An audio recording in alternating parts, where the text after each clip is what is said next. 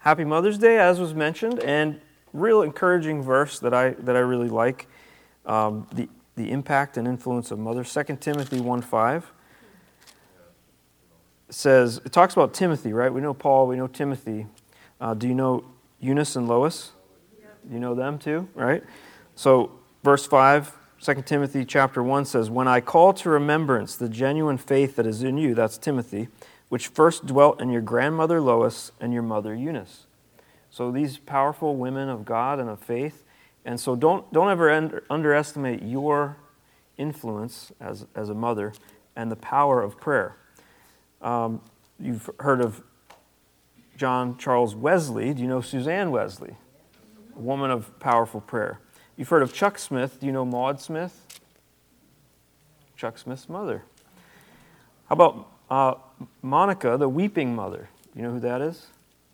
The mother of St. Augustine of Hippo, right? So, so she prayed and wept for her son to come to faith. So, so sometimes these obscure uh, folks in the Bible, or, or in, uh, in our, our, I would say, heroes of faith, had great mothers that you know, prayed for them and supported them. Uh, Morrow Graham, Billy Graham's mother. Uh, Billy Graham has said, Of all people I've ever known, she had the greatest influence on me. I'm sure that one reason that the Lord has directed and safeguarded me, as well as Ruth and the children through the years, was the prayers of my mother and father. Whenever he spoke of his time at college, as Billy, he always spoke of her, daily praying every morning for him and what that meant to his ministry. Morrow Graham's faithfulness in the small acts of prayer and family devotion was essential to the faith of her son and has led to many coming to faith. So don't under, underestimate your power or influence. So we've been talking in John, 1 John. Okay, the theme of our section is God's love for us, working in us to love others, to love Him. And this is a work of the Spirit of God. Always want to remember that. It's a work of God's love. Okay, what is this love? In, in Greek, we have three different words. We have um, love be, can be translated phileo, can be translated eros or agape. So it's important to remember when we're talking about this love, we're talking about agape love. So it's not phileo, like I love pizza. That would be like I have a strong liking for. Or eros, that's like sort of like that lustful slash romantic kind of, you know, you're, you, you're enamored with somebody's beauty, that kind of love. This is different. This is agape. And if you want the definition for that, you go to uh, 1 Corinthians chapter 13, uh, which gives a definition. Love is patient, love is kind, it is not self seeking, does not boast, is not proud, it's not arrogant, it's, it serves others, right? That kind of love is what we're talking about. So in this section, we're talking about uh, God is, is expressing this idea of being perfected in his love. And that word per, per, perfect or perfected is not the idea of completeness or maturity. So we're, we're trying to grow in this area, and it's important to remember that this is a work of the Spirit.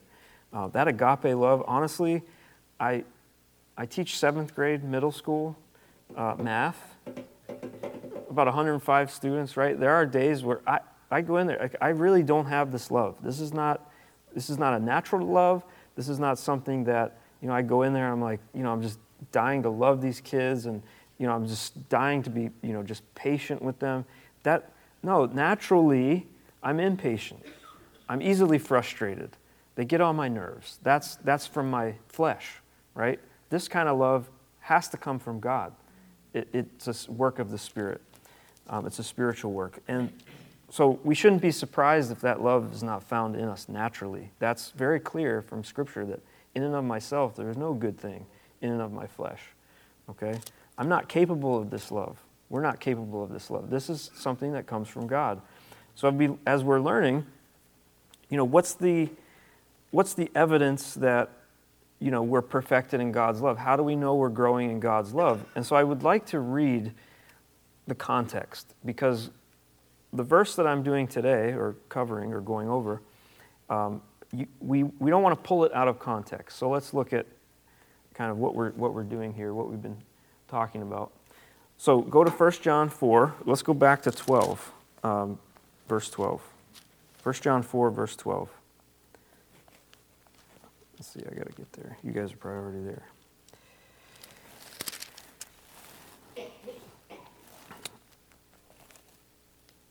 Okay, so here we go. No one has seen God at any time. If we love one another, God abides in us, and his love has been perfected in us. Notice that word. By this we know that we abide in him, and he in us, because he has given us of his Spirit. And we have seen and testify that the Father has seen the Son, has sent the Son as Savior of the world.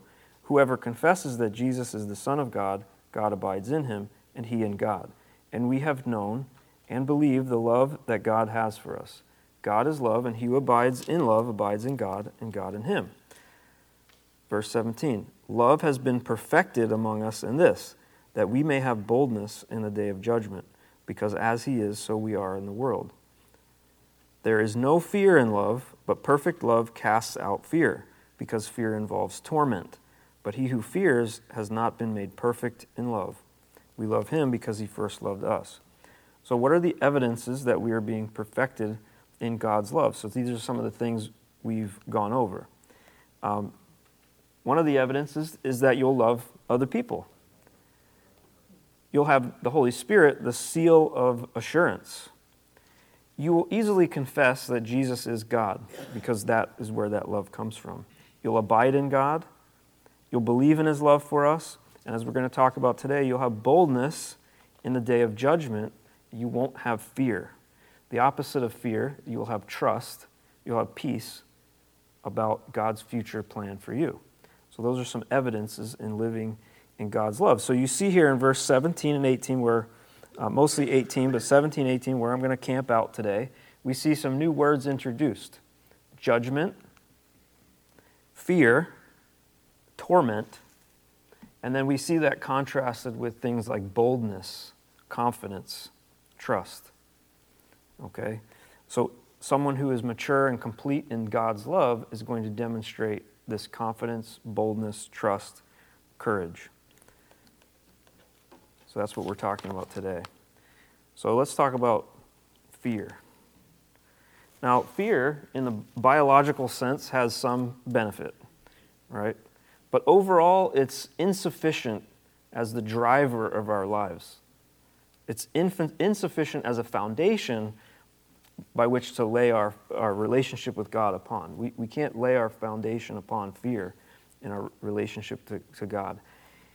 It's not a good motivator as we interact with the world around us. And, and why, why is that? Okay, why is fear insufficient? Okay, so there's a couple points. So I'm going to go through this carefully. This is what we're going to talk about today.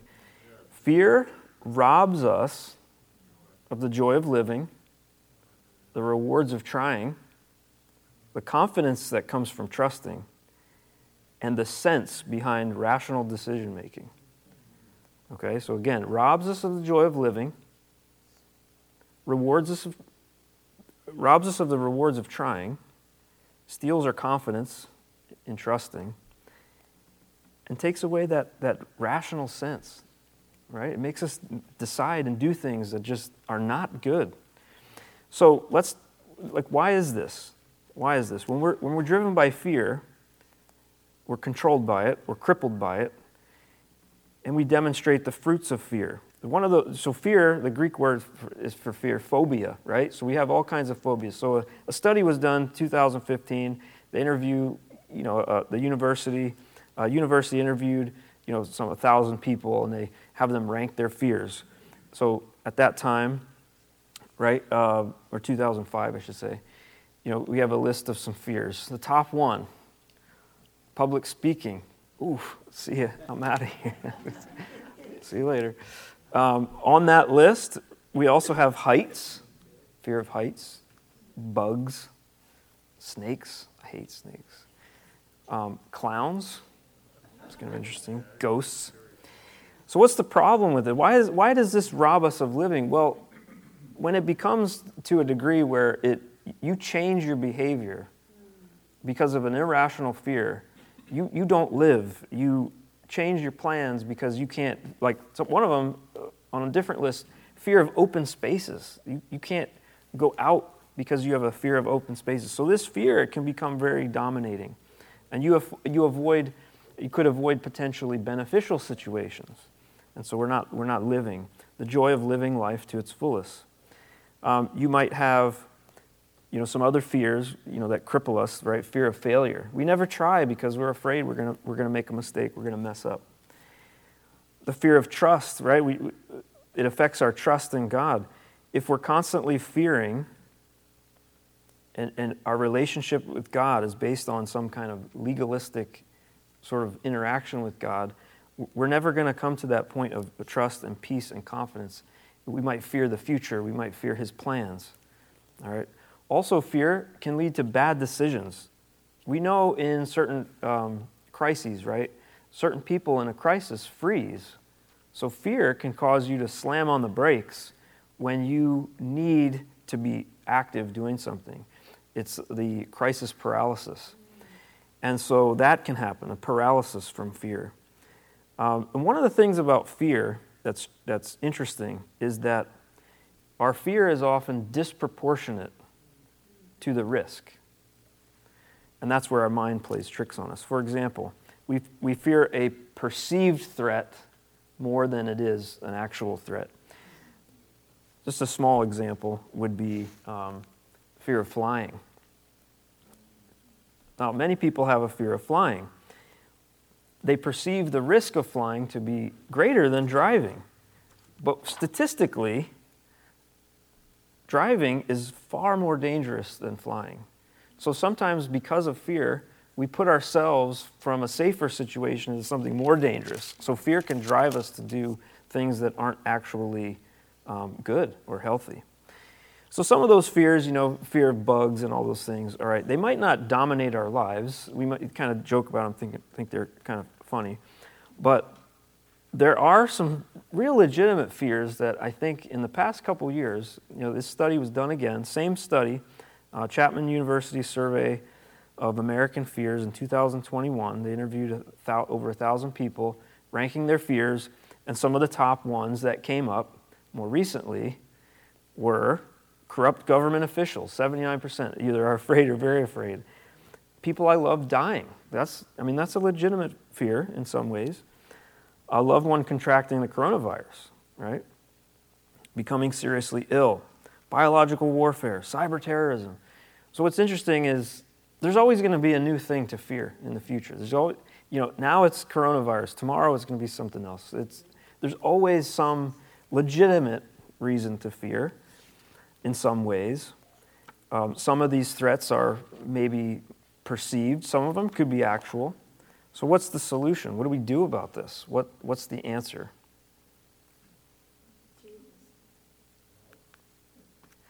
Um, one thing that we can do is trade a perception for a reality. What's, what's, what are the actual true threats to each of us? So I'll give you an example. I hate snakes. I'm afraid of snakes, okay? But one of the things that, like, I used to kill them on sight, dead on sight. I love gardening. If I see a snake, it's like something about them. They're creepy, they writhe around, they just don't look very trustworthy. Something about them. I just don't like them. And they put off a musky smell if you touch them, right? So something about them I just don't, don't like. And so one of the things that I learned in Rhode Island is there's, there's, there aren't poisonous snakes in Rhode Island. So knowledge can help to alleviate some of the fear that we have. So once I learned that, now when I see them, you know, I can pick them up with gloves and put them somewhere else so don't, they don't have to bother me. So that's one example of a strategy, knowledge. You know, learning about something can help us to not be afraid of it. We fear the unknown, we fear things we don't understand. The second thing, well, I would say with that knowledge, um, biblical knowledge, right? Trading biblical knowledge for a perception of reality or a feeling I might have. Okay. The other thing is in the in the verse um, in verse 18, 1 John 4, 18, there is no fear in love, but perfect love casts out fear. Perfect love casts out fear. So understanding God's love, His love for me, His love at work in me, can crowd out that fear. Okay? Who do you hang out with? Or more grammatically correct, with whom do you hang? Uh, whom do you, with whom do you hang? Who do you spend time with? Do you ever notice when you're, I don't know, I think this is maybe when you're a teenager, um, sometimes you have different groups of friends, and sometimes it's awkward if you have a birthday party or some event, and this friend that represents this certain side of your personality is with this other friend who represents a different side of your personality, and they might not get along. And that's part of growing up. You're trying to discover who you are. You, you ever notice that? And so, fear is not a very good friend. Okay, it comes in, it, it can dominate, it wants to drive our lives. Now, if you have love, is that if you're dwelling with love, and love is in the picture, it's going to drive out that fear. It cannot, they can't coexist. If I understand God's love for me and I have that trust for Him, I know that He has my best intentions in mind. I can trust Him with my future, I can trust Him with my current circumstances, and it will cause me to do things for others in, in, out of a love for them rather than you know, fearing some consequence. So that's, that's an answer. So what is, now when we come, go back to the idea of knowledge. Knowledge helps us to know, you know, that these fears maybe are irrational. What is the one thing we probably should fear? It's the biggest threat facing us all. Death. Statistically speaking, one out of every one person dies. So, ironically, on that list in 2020, death was like number 47 or something. It was like down there on the list. So, in a way, we're fearing these things we shouldn't. And then death actually uh, is something that if you don't know the Lord, if you don't have a relationship with Him, that is something to fear. Uh, Hebrews 9:27 says, "And it is appointed for men to die once, and after this the judgment." So you can approach God in two ways. You can approach Him in your own merit, your own good deeds, your own good works. And if you want to die and face God in that judgment, standing on your own, lining up your good deeds, and you know, He reveals every hidden secret of your heart. If you want to do that, good, yeah, good, good luck. It, right? We, we know, we, we know obviously that that is not where I'm not standing in that. Um, or we can stand in God's love demonstrated on the cross. That is a much more secure foundation. That's where I'm standing. So in this case, it says, um, we have boldness. Uh, verse 17, we have boldness in the day of judgment because as he is, so we are in the world. There's no fear in love. So we have this boldness and confidence. It's not a confidence in, in my works, my deeds, my good nature. Um, it's a confidence in what God has, has done. Um, so, yes, some people should fear because they don't have salvation, they don't have their sins forgiven. Now, on the opposite side of that, we can have confidence. Um, John 5:24, most assuredly I say to you, he who hears my word and believes in him who sent me has everlasting life, and shall not come into judgment, but has passed from death into life. So that's where I'm standing. So that perfect love, this love that God has for us, drives out fear, because as it says, fear, fear deals with tor- torment. Another version says punishment. Okay? I don't have to worry about my accounts before God. My accounts before God are settled. My debt has been paid. I can trust and have confidence. And what's interesting is when we live in that love, understanding that love, what happens as a result? As I understand His love for me, I gain a greater appreciation for Him. And I do things not out of fear of being, you know, tormented, but out of a genuine appreciation, out of a worship, out of a reverence, out of a desire to please Him. That's where that love, that's the idea of a mature love. Your relationship is based on um, what He's done for us. We're responding. It produces humility. I'm not looking, if I understand that love, I'm not looking to go for God's grace as a license to go out and sin. It, it grieves your heart when you sin, when you understand that love. It should, right? That's, that's the idea. So, love, this love drives out the fear, understanding my accounts are settled. Now, like I said, this love doesn't come naturally. It's not something you know, it's, it's a knowledge in my brain. I, I understand that, but it's also a work of the Spirit. So a good prayer, speaking of Mother's Day and praying for your kids and praying, this is something I pray for myself, and this is something you can pray for others. Um, because this is a spiritual work, because this is something that doesn't come naturally, some great prayers in the Bible. This is one of the, the best that I really enjoy. It says in Ephesians 3 17 through 19, that you, being rooted and grounded in love, may be able to comprehend with all the saints what is the width, the length, and depth and height, to know the love of Christ which passes knowledge, that you may be filled with all the fullness of God. So this is a complete, you know, you have the four dimensions here, you know, uh, length, depth, breadth, height, you know, all those things. That's a complete understanding of God's love, and that is something that, as it says here, it's, we're filled with God's love. It's something He has to put in us um, in a work of the Spirit.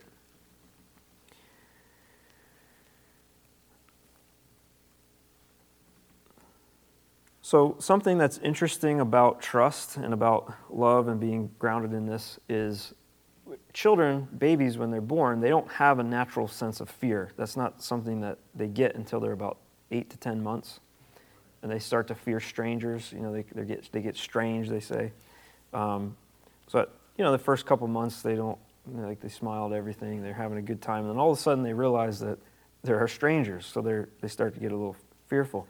But it was interesting in studying this and looking up. Um, there's been some studies that the children don't demonstrate that fear quite as much when they're being held by a parent. So it's this idea of trust. And I think that when we, we think of ourselves as children of God, resting in Him, you know, that's, that's an important thing to kind of highlight.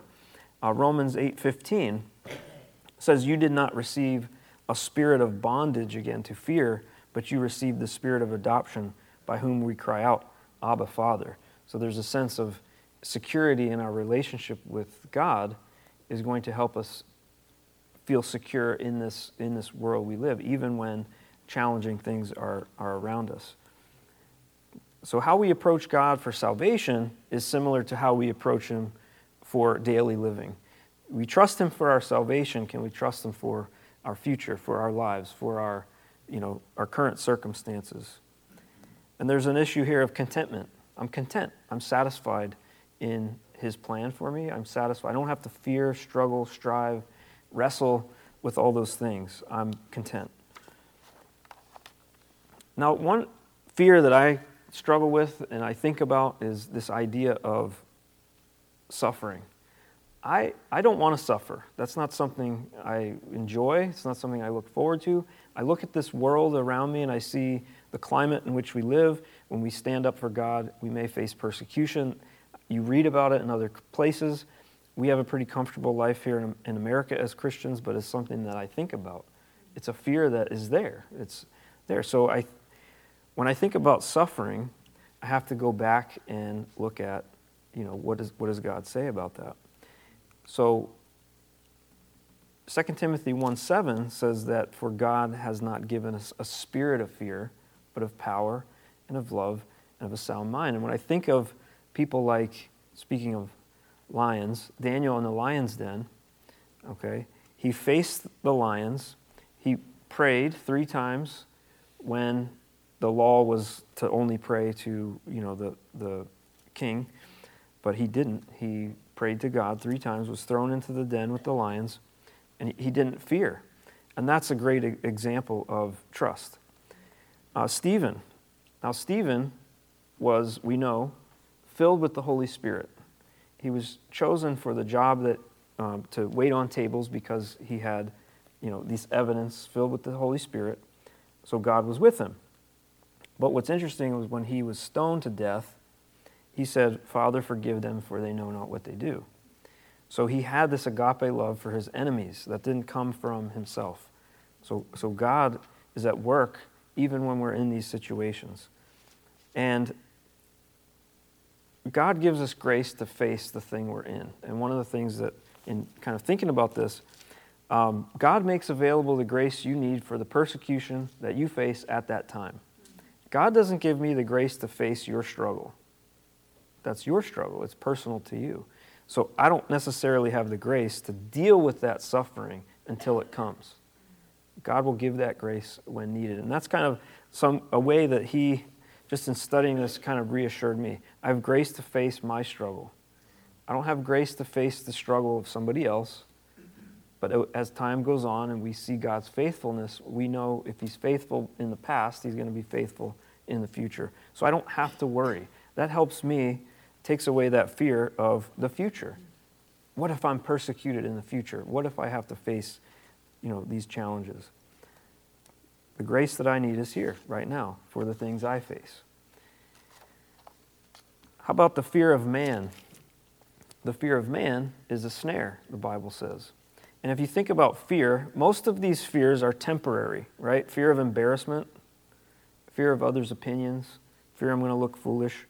Okay, those fears don't really, um, they're not going to last. They're, they're, those are temporary things. Now, our eternal destination, that's permanent. And we do have loved ones around us, and we might fear, you know, them perishing. So, what's the answer to that? Well, if we're found in God's love, if we're mature in God's love, we understand God's love for us. The natural result of that is we're going to want to share that love with others. The, the times when I try to force evangelism, I try to, you know, feel guilty, or I feel guilty about when I didn't share my faith with my coworkers or, you know, my neighbors. Okay, that's not really effective. It's not a motivator.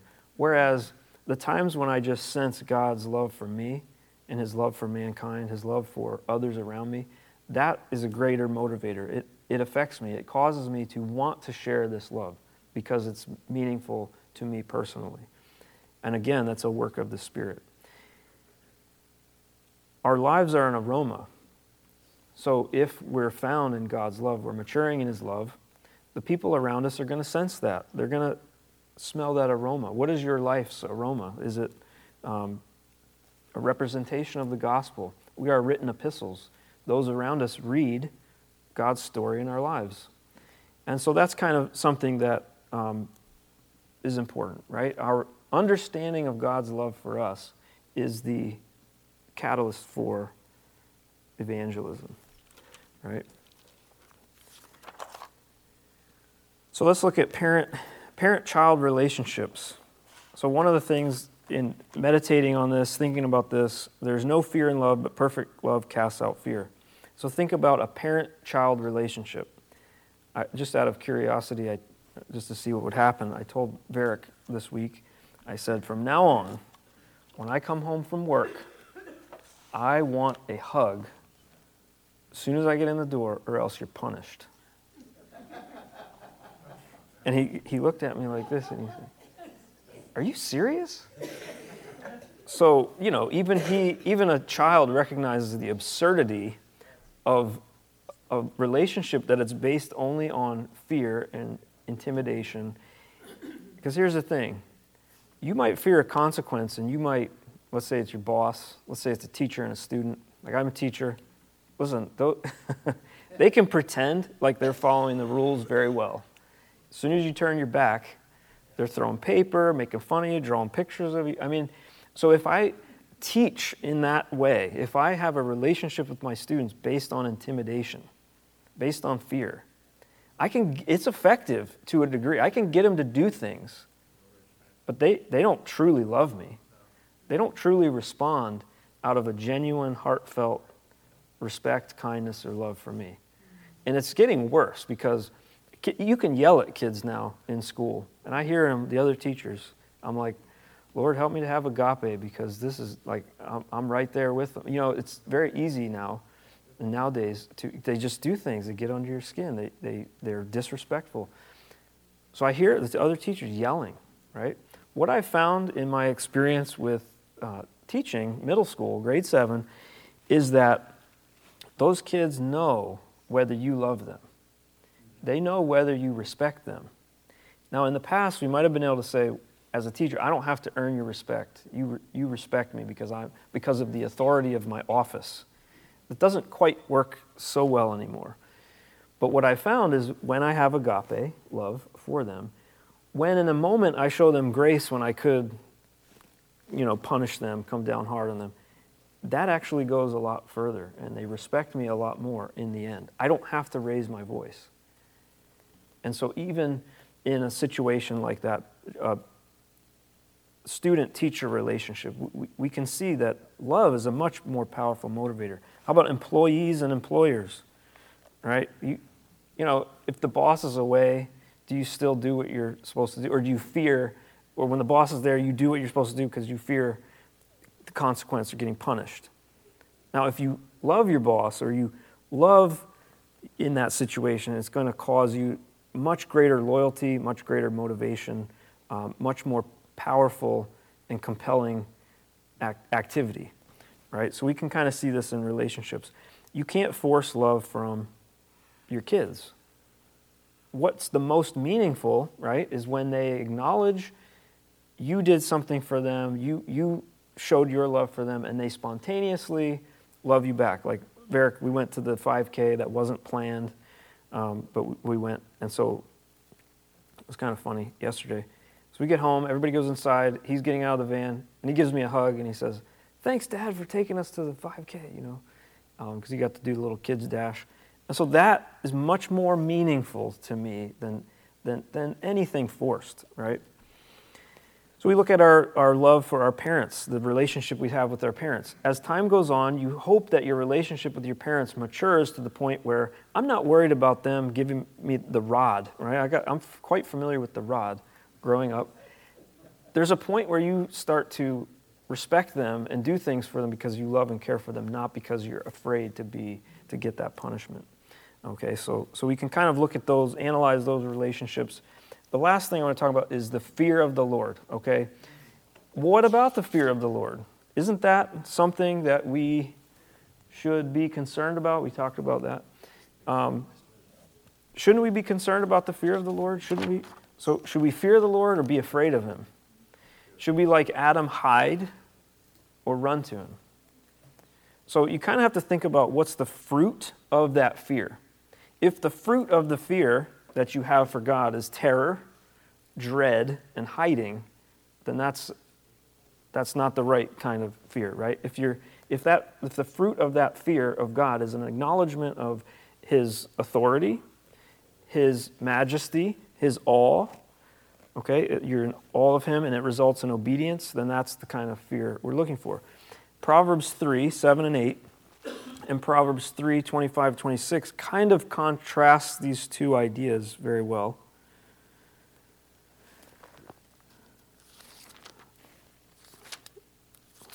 So, Proverbs 3, two kinds of fear here. It can be translated two different ways in the Bible.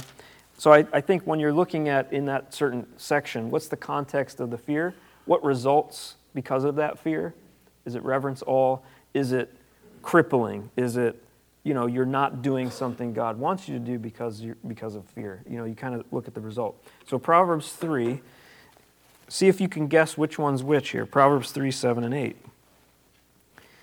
It says, Do not be wise in your own eyes, fear the Lord, and depart from evil. It will be health to your flesh and strength to your bones. Was it a positive fear or negative? That's a, that's a positive, right? And then if we go on further, verse 25 says, Do not be afraid of sudden terror, nor of trouble when the wicked comes, for the Lord will be your confidence and will keep your foot from being caught. So, that idea of being afraid of sudden terror good fear, bad fear that's the negative, right? We don't have to fear sudden terror. We know God has things under control. He's in charge, He's in control. So, this idea of being perfected in God's love, again, going back to uh, 1 John. Oh, and Hebrews up there, Hebrews 12, 28, 29, you can write that down, kind of look at that later. That's another one that sort of expresses this idea of fearing the Lord and what that means. So, maturity in our relationships happens in stages. I think in the beginning, when I, when I didn't know God growing up, I had a fear, sort of a dread of God. I feared breaking his commandments. I feared going to hell. I feared all these things. When I came to know God's love and who he is in spirit, in experience, not just in word or in uh, academic idea, when I came to know him, my love for him matured. And it's something that continues to need to be cultivated because we, we, we, we waffle in this, in this area. We don't always have a mature love. It's not perfect and then that's it. it I don't know about you, but for me, it's, it's something I need to constantly go back to. Do I, am I loving God? Am I in His love? Do I understand His love? Am I loving others? It's a constant thing. Is my response from a heart of love and worship? So it's, a, it's, a, it's something that needs to be cultivated. So a perfect love will lead to proper fear of God, but a deliverance from the crippling power of irrational fear. We can have confidence in our salvation, assurance that we're not going to face judgment. God already put his judgment on Jesus on the cross. I don't have to worry about that. I'm assured of my salvation. Because of that assurance, I'm assured of my future. My future is in his hands. I don't have to worry about suffering. I can be content. Even if I face suffering, his grace will be there in the time that I need it. And I can trust and know that based on example, based on my experience with him in the past. I'm going to have a fear of God that is based in a reverence and respect and awe. I don't obey God's commandments because I'm afraid He's going to strike me dead. For example, why do I not use the Lord's name in vain? Why do I not use His name as a swear word? Why? Do, why? Is it because I'm afraid He'll get revenge on me and strike me down with some punishment or misfortune? No, it's because Jesus, my Savior, He died for me. He gave it all for me. Why would I ever want to use His name in such a way? That is the motivator.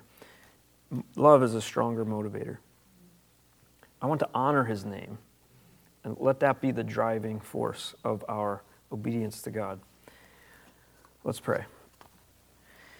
Dear Heavenly Father, um, I have to admit I don't always understand completely or fully uh, your love for me. Uh, it's something that we need your, your, the work of your Spirit. We need the power of your Spirit working in us to comprehend and understand the height, depth, width, breadth of your love. So help us, Lord. Forgive us when we don't understand that, when we doubt you. Um, Lord, we pray for this love to be at work in us to love others with agape love. People at work, our children, our parents, our enemies. Uh, Lord, help us to be like those in the Bible in the past, like Stephen, like Daniel, who could say, Father, forgive them, for they know not what they do. That that love would be an evidence in our lives, that you would work that love in us, um, not on our own, but through your power. So we just ask for your love, Lord. I just pray that we would not have fear of the future. There's many things going on around us that are legitimate worries and help us to have all those things crowded out by your love, that your love would crowd out all of the legitimate fears, and that we would be an example of courage and boldness in this world so that people might want to turn to you, knowing that you take care of them. You are a good father, and so thank you that you take care of us. Help us to trust you, to walk with you, and to be um, more perfect in your love. And it's in Jesus' name we pray. Amen. All right. Thank you, everybody.